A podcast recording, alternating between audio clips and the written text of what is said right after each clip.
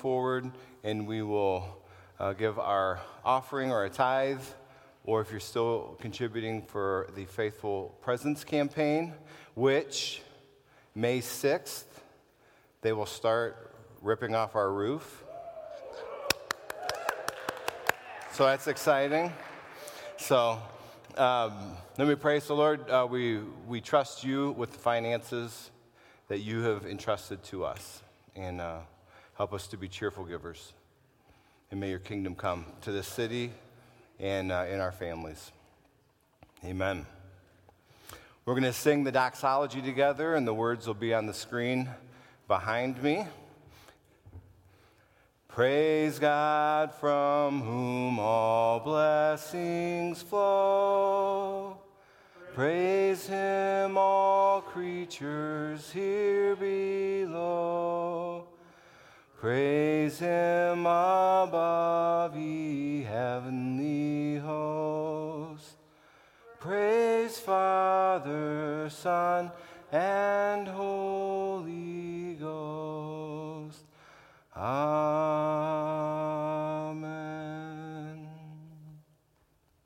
Well done.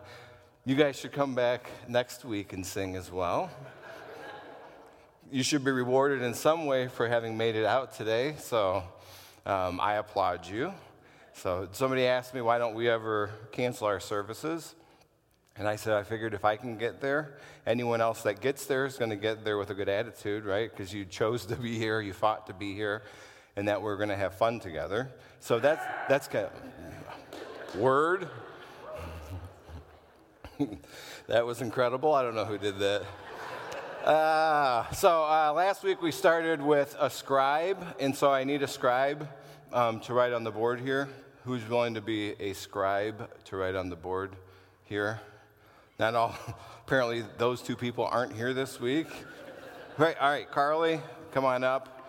And to keep it consistent, we need another scribe that stands on this side and never writes anything the whole time. that was Scott Foster last week, and I was going to specifically invite him to do that, but he's not here. So, we're talking about uh, sleepless nights. And the, the big idea is this that God is present in our sleepless nights, that there's good news to proclaim and to demonstrate to one another in our sleepless nights, and that everyone has sleepless nights, and they create opportunities for us to be Jesus to our neighbors. Now, that's the big idea of this whole series. And last week, we spent a little bit of time kind of capturing some of the things that keep us awake at night. And it was a, it was a great list. Um, I think that this week we, it will be a little bit more um, difficult to get as extensive of a list because this week what we're going to talk about is that God is present in our unmet longings. So we're going to get very specific that our unmet longings keep us up at night. A- anyone agree? Show of hands, our unmet longings. Okay, so I'm not tricking you. But I'd love to get a list going of some of our unmet longings. Now, you may not want to share your unmet longing. You may feel like that's too vulnerable. That's fine. We're going to assume anyone who shares an unmet longing is sharing someone else's unmet longing, somebody that they know. They've heard them talk about it, or they just know that it exists. So, unmet longings. Let's get some. Let's get some going here. Maybe uh, by a show of hands, and I can be a little more orderly. Where? Ah, deeper relationships, intimacy. Child that's gone the wrong way. Ooh, good one. Healing of sickness. Do I need two scribes or are you doing good? You're doing good. Over here? What was it? Oh, building a family. Up top. Bills, oh, good one. Not having bills, right? Or being able to pay the bills. What else? Unmet longings.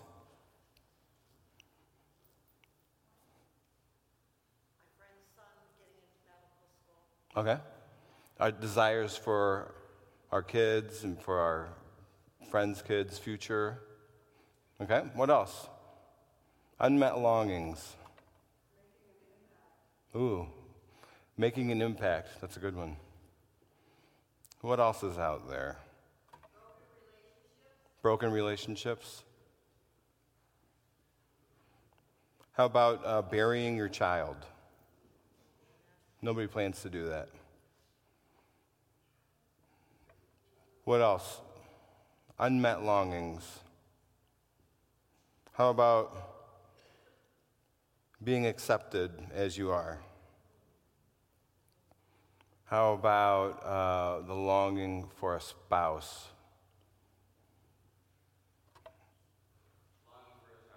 Longing for a child. That's a good one. Unmet longings. How about contentment? I cheated because I got to work on this like all week, so I have like six pages of answers. Any other ones that we want to throw out here? I know that there's some that aren't being said. That's fine. Oh, justice. That's a good one. Any more? When change is going to solid. When, say it again. Change is scary when change is going to be solid. Yeah. When will, when will change become solid? Stability, sure footedness. Peace on earth. That's a good one. Equality. Equality. This is a heck of a list. I'm starting to sweat. I might have to take my sweatshirt off. All right. Peace on earth. Any more? Oh, over here. Salvation. Salvation.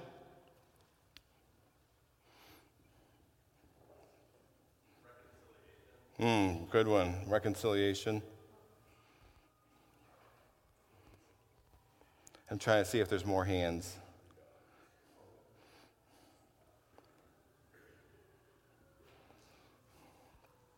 Awesome. Well done. Give, can we give our scribes a hand? Thank you. Wonderful. Well, that's, that's a big list.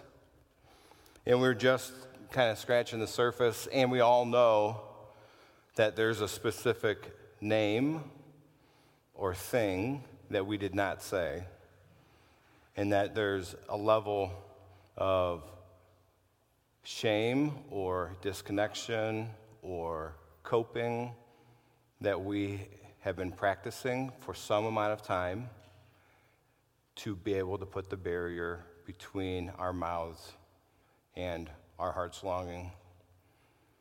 And this morning, that's really what I want to talk about. We all have longings crying out to God to fulfill them or change them or to give us the strength to endure them strengthens our faith. But that's not fun. Denying our longings or faking contentment may keep us from pain, may even make us look more spiritual, might even make us less emotional. But it can lead to spiritual deadness. Unmet longings are those dreams that we're too afraid to express, the hopes we don't even pray about anymore. They stir the strongest and most unsolicited emotions in us, and they give us sleepless nights. Agreed? We have many different emotional responses to these unmet longings anger, sadness, loss of hope, withdrawal, depression, jealousy, resentment, judgment of others. We fall into the sin of comparison. Why did they get the thing that I had wanted? Have you seen their life, God? Or we go to the other side and we start to build our cases before God because clearly God doesn't understand the real situation. My go to is anger. If you know me, you know that. And here's what I'm learning, even as I prep this week it is okay to shake my fist at God. It's okay to shake my fist at God. And that it is actually a form of worship. And it's called lamenting. That shaking our fists at God is actually a high form of worship called lamenting. Letting God into our unmet longings is the opposite of isolating God from our unmet longings. Does that make sense? Shaking our fists at God and letting God into the space, the sacred space of unmet longings, is the opposite of isolating or being alienated from God in that longing. And it's important to note this you are entitled to your feelings. You're entitled to your feelings. And you're entitled to your response to unmet longings. And you have permission to be honest and to be forthright with God. God can handle your emotions, even if it's anger. In 1984, my life changed because of a movie called The Karate Kid. Anyone else? Never looked back. Karate Kid taught me three life changing phrases. The first one was the phrase, pudgy little bastard. And that was said from the head sensei to Mr. Miyagi. He called him a pudgy little bastard. At the age of seven, I didn't know what that meant, but I know that it warranted a good response. So I kind of filed that phrase away for a good use at a different time, which presented itself at a family game night. well, we were, we were playing trouble, and my brother did something that bothered me, and I said, Well, you're a pudgy little bastard, aren't you? and I was swiftly disciplined for that. The second phrase is this phrase that I am a man that will fight for your honor. Right? I'm still living that one out. And in that moment, I realized the way that Peter Cetera could connect with my heart. and that love affair still goes on. And my dog Apollo loves it when I sing along with Peter Cetera because emotions and just all sorts of things come out of me that usually aren't there. The third, the third phrase that I learned from Karate Kid was this PO'd. The phrase PO'd. Now, I didn't know that that was a, a contraction for something else, but being PO'd. And so I filed that one away as well. So one night after youth night, my dad was driving a van full of kids from the church home and uh, my dad was the pastor. And so we would drive and drop all the kids off. And my dad had done something before we left the church that had angered me. And as a seven year old, I wanted to be really clear with him about how angry I was. So as we were driving all of the parishioners' kids in the van, I thought that was the good time to pull out that old Karate Kid phrase that I had stored away so I told my dad I was PO'd. And I remember the look he gave me. I remember the angle of the look he gave me. I remember his response, which was go to your room immediately when we get home and wait for me. I remember the dread in the waiting. Now, my dad's not a mean person, but he has a very senatorial look about him, if you've seen him before. And he's very intentional about discipline. And he intended to discipline me for my colorful language. But I misunderstood the whole thing. And I received it that my dad was punishing me for expressing my anger at him. Those are two very different things. And I have to be honest that that took me a long time to understand. And I can remember as an adult in a situation where I thought that my dad was going to be my advocate and he recused himself from an elder board decision. And I can remember in that moment having to wrestle what do I do with my anger at my dad? Because I'm not allowed to share it. Now, we've worked through a lot of that, but I recognize that that misunderstanding caused me years and years of hiding and of masking my anger and of not being truthful or not having full disclosure with my father. And I think that many of us have done this exact same thing with God. Many of us operate with the same misunderstanding, especially with regret or with regard to unmet longings. We tell ourselves, don't seem mad, you know, God's watching, or don't seem angry at God. Don't shake your fist at God, because what if God punishes us and now we have punishment on top of this unmet longing? And I'm here today to say that it just simply isn't true. It simply isn't true. Jesus made a very clear invitation to us in Matthew 11. He says, Come to me, all who are weary and heavy laden, and I will give you rest.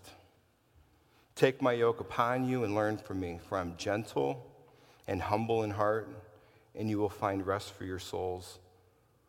For my yoke is easy and my burden is light. Jesus invites us to come to him in our weariness and in our burdens. And our unmet longings are burdens that we carry. The thing that's interesting is that the scripture says this all over.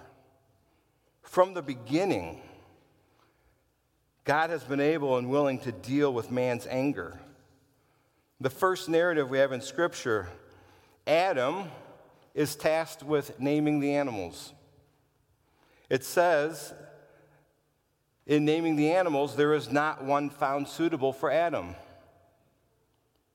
This is the first narrative in Scripture, and Adam has an unmet longing. So, from Adam, God brings forth Eve. Eventually, Adam and Eve make poor decisions and fall out of relationship with God. And once they realize it, what do they do? They hide, they mask. They alienate themselves from God. This is Genesis 3. Read this with me. It says, Then the man and his wife heard the sound of the Lord God as he was walking in the garden in the cool of the day. And they hid from the Lord God among the trees of the garden. But the Lord God called to the man, Where are you? He answered, I heard you in the garden, and I was afraid because I was naked, so I hid. And he said, Who told you you were naked? Have you eaten from the tree that I command you not to eat from? And the man said, The woman you put here with me, she gave me some fruit from the tree, and I ate it. The woman you put here with me. That's a far cry from, I was naming all of the animals, and there's not one suitable for me. The woman you put here. Remember you took that rib from me? Yeah, she's the one. She's the one who did this. You know, and God's, God desires to still know them and to be with them. And so the story says that God pursues them in their hiding. And God engages with them in their alienation. But when confronted, Adam shakes his fist at God. This woman you put here made me do it. And then the story continues, and, and God handles Adam's anger, and God makes coverings for both of them. And we can read about the battle to restore that relationship through the rest of the Bible. or look at our life, right? But right out of the gate, Adam experienced an unmet longing, and then the anger at God. And God's response to Adam was to engage him in the anger. Or let's take Job. In the Job narrative, Job loses everything. His unmet longing is the restoration of everything he ever had his family, his health, all of his possessions, everything. And Job gets angry with God. And God engages with Job for chapters, chapters and chapters. And Job shakes his fist over and over again. Or let's take Jonah. Everyone knows the big fish part of the Jonah story, right? Forget that part for now. Jonah is a part of Israel. And the Assyrian army had tortured, pillaged, and enslaved Jonah's people throughout his whole history. Jonah wanted justice, vengeance, and a reckoning for what they had done to Israel. And what does God do? God invites Jonah to go to the capital city of Assyria. And Jonah decides to go the opposite way.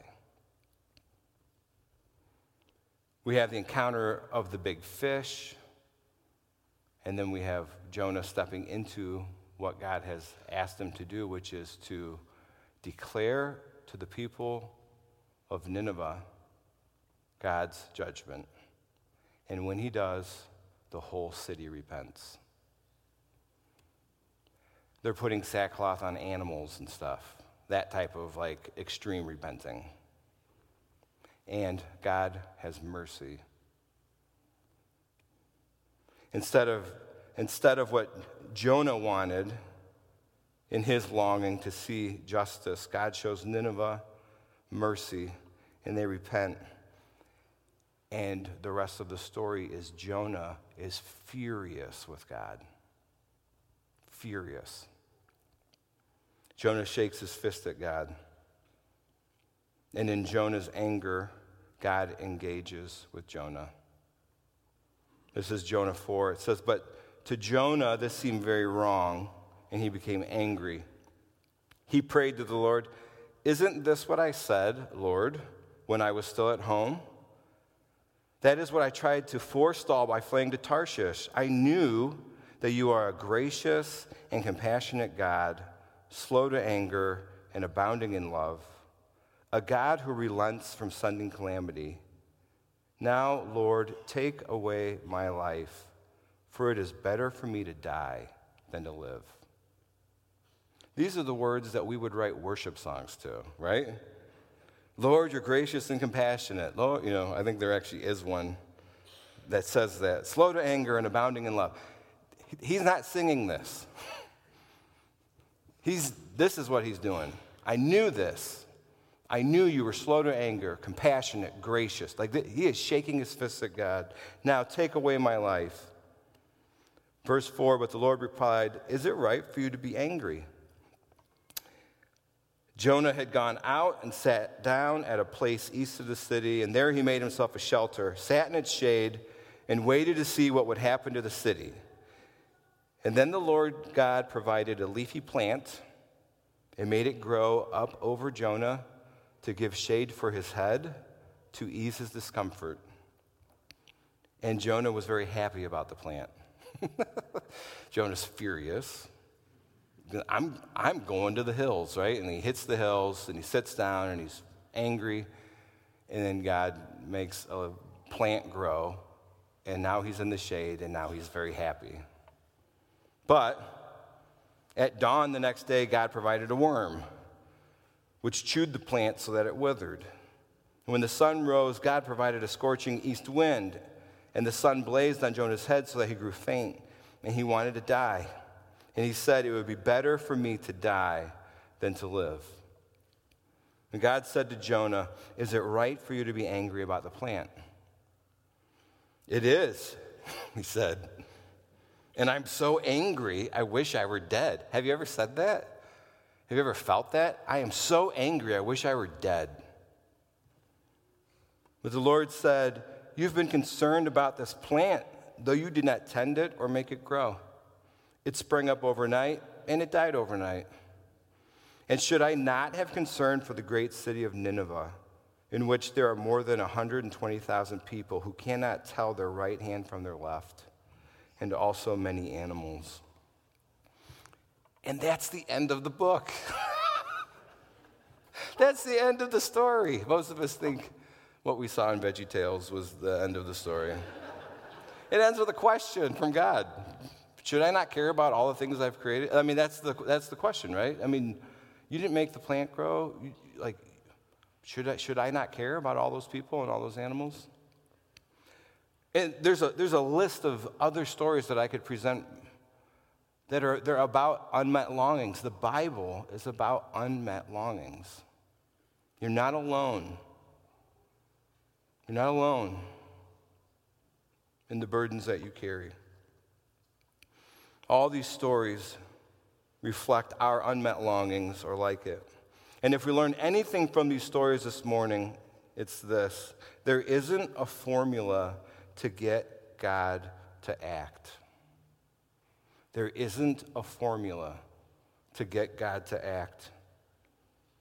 But there is one consistent thing in each one of these stories God engages people who are hurting.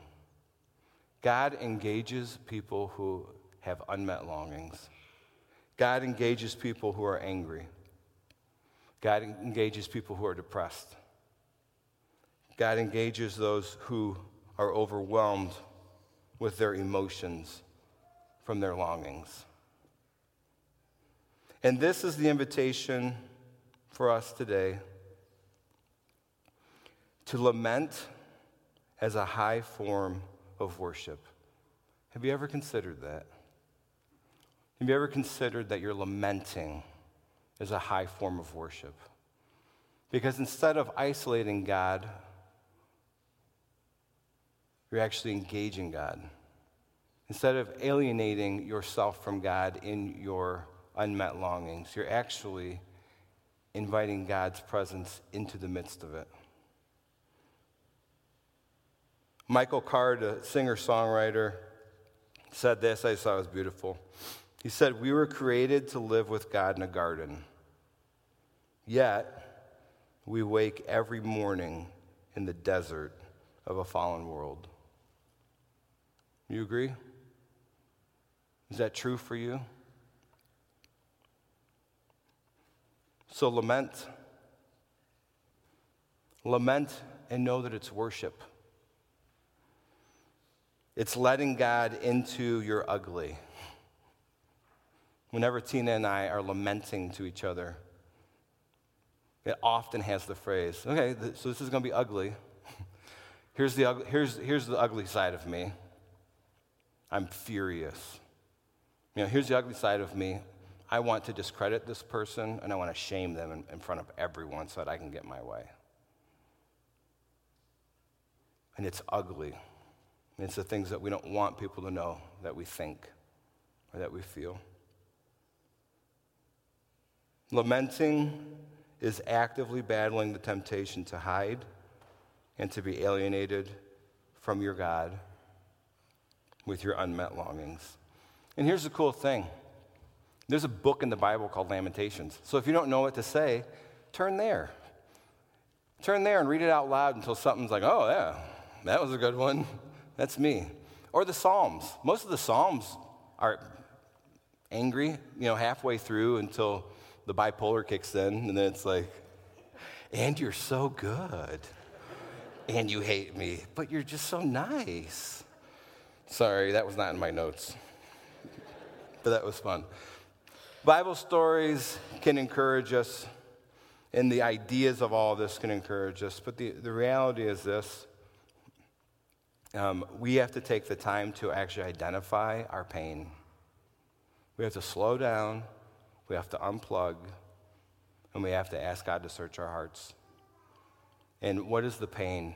And to be able to name the pain, to be able to explain why does it strike us as being wrong? Why is this wrong? Why is this unfair? Why is this unjust? And then to call on God to speak into it. This is what it is to lament. And the reality is, we can't hide our deepest thoughts from God. So why not share them? God already knows. Well, we're going to exhale for a second. So, Andrew, I'd like to invite you up. You've been inhaling. Your turn, yes. Come, come join me. We've been inhaling, and it's important to exhale and to have a breather. So, this morning, before we move forward into our application, Andrew has performed a song for us. And so, we're going to celebrate and listen with Andrew, and then we'll watch the screen um, for our application points. Hi, guys. My name's Shannon Nadzinski, and our family has been attending Genesis since 2004. But I personally have not been in the church building in the last four years due to a chronic illness. In 2011, I went from being a healthy, active mom of two to nearly bedridden. After seeing a dozen doctors, I was finally diagnosed with Lyme disease, mycotoxin illness, and a host of other autoimmune diseases. I barely left the house the first two years because of the fatigue and the extreme nerve pain and the chronic migraines. To back up a bit, I became a follower of Jesus when I was 20 and had a close, good personal relationship with him. He was my friend, but soon he would be my lifeline. Nate asked me to share some practices today that I've used over the last several years to go from a place of despair to a place of hope. And in a minute, you'll see on the screen a list of what I do for my morning routine in my journal. I adapted it from a TED talk I saw a few years back kind of supercharged it with some Jesus stuff. What attracted me to it is there is scientific proof that if you do this routine every day, it will actually change your brain chemistry to go from depressed to joyful. I'm in. Takes under 10 minutes and it really makes a difference. The first thing I do is I write down my concerns. What am I shaking my fist at God for? What isn't working out for me? These are my, my prayer requests. The next thing that I write down is what I'm thankful for. I try to do five things a day and I try not to repeat them the same ones every day. Next is an act of kindness. Often for me, this is just a simple text telling someone that I'm thankful for them or just something encouraging. Finally, I try to meditate on scripture. And the way that I do this is I pick out a Bible verse and I try to find ways to help that Bible verse go from my head to my heart. Here's an example. Uh, Matthew 8:28 says, "Come to me, all who are weary and heavy burdened, and I will give you rest." So, for an example, I would take this verse, and somebody taught me to focus on each word and really emphasize it and see what it means. So, I emphasize it verbally first. So, I would say, "Come to me, all who are weary," and then I'd focus on that word "come." What does "come" mean? It sounds like someone's inviting me to something and then I'd say, come to. Okay, to. That's a simple one. Someone's inviting me to something. Come to me. Who's me? Me is Jesus. And I do that for the whole verse, hoping that it will stick and it will be meaningful to me. I've really found that inviting God into my day through scripture has made a big difference. And one way that I've done this is through worship. I put worship music on when I'm folding laundry, when I'm doing dishes, um, anything to get that those scripture words and those truths about God into my head instead of the ruminating thoughts on my fears and my failures. So, these are some practices that I do alone, but I've learned that God doesn't create us to be alone. He wanted me to invite others into this pain. This was hard at first because I didn't want to appear weak. I didn't want others to think I was needy, and I didn't want to be judged. But in the end, it has been so worth it to be vulnerable. When we first came to Genesis about 10 years ago, I knew I wanted to be in a small group because I'd been in one at our old church and it was a great way to meet people. So I saw a number in the bulletin and called that number and asked if I could join a small group. Now, to be honest, it was hit or miss at first. We went to a couple groups that weren't really for us, but we kept trying until we found one that was a good fit. The group that we've been with for the last three years has become like family. Over time, I've let them into my pain, and they've let me into theirs. I was no longer alone in the darkness. They have come aside me beside me in practical ways. They've watched my kids. They've cooked for me. In one year, they even came over to my house and decorated my Christmas tree while I was in the hospital. But I think one thing that's made the most difference to me was their prayers. There was this time that was dark and I was depressed and I was sick of asking God for help. So I emailed them and I asked them to pray for me. These five women showed up at my house a few days later. They held me as I cried. They cried out to God. And they showed me that they weren't going to give up, and I shouldn't either. I didn't get healed that night, but I felt so loved. okay. These practices have helped me connect with God, but I knew that Scripture said that ultimately God didn't want me to be sick. So I'd be remiss if I left you today and just told me how God got me through my pain and not the times that He's delivered me from it. I have so many examples over the last several years how God has moved in miraculous ways, but I'm just going to take a minute to tell you about two of those. Bear with me while I explain a couple technical details of Lyme that will help you understand what a miracle this first one was. So, I was likely bit by a tick in my early 20s. Lyme can live in the body but not be active until something else suppresses the immune system. And in my case, it was these mycotoxins that are found in mold. So I had I technically had Lyme in my body since my early 20s, but it didn't manifest most of the symptoms until I was in my 30s. The one symptom that started soon after I got bit by the tick was severe insomnia. After not sleeping for several days, I went to a doctor and they prescribed Ambien. As with several other sleeping pills, Ambien is very addictive. I used Ambien every night for 15 years. I tried to sleep without it, couldn't do it. We prayed, didn't seem to make a difference. So I basically stopped asking. I thought I was going to live with this Ambien the rest of my life. One weekend, there was a con- conference at Genesis that I went to. I couldn't even sit in the chair. I laid on the floor with a pillow. I was really there to ask for healing for pain. But at one point, the speaker said, If you're struggling with insomnia, come on up for prayer. Wow. Did I want help with insomnia? Was I ready to be well? Was I ready to be disappointed again? I wasn't sure, but I went up front, and the speaker's life prayed for me. That night, I decided I'm going to try not taking an Ambien and see what happens. I had a mustard seed amount of faith.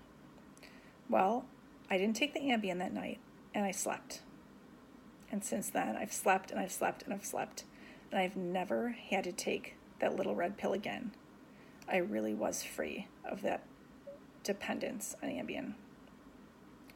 In closing, I want to share one more story of God's healing power. As I said before, one of the bad things about Lyme is that it gives headaches. I was having three to four headaches a week for several years. This to me was probably the hardest part of the illness because I couldn't make plans. I didn't know when I was going to get a headache.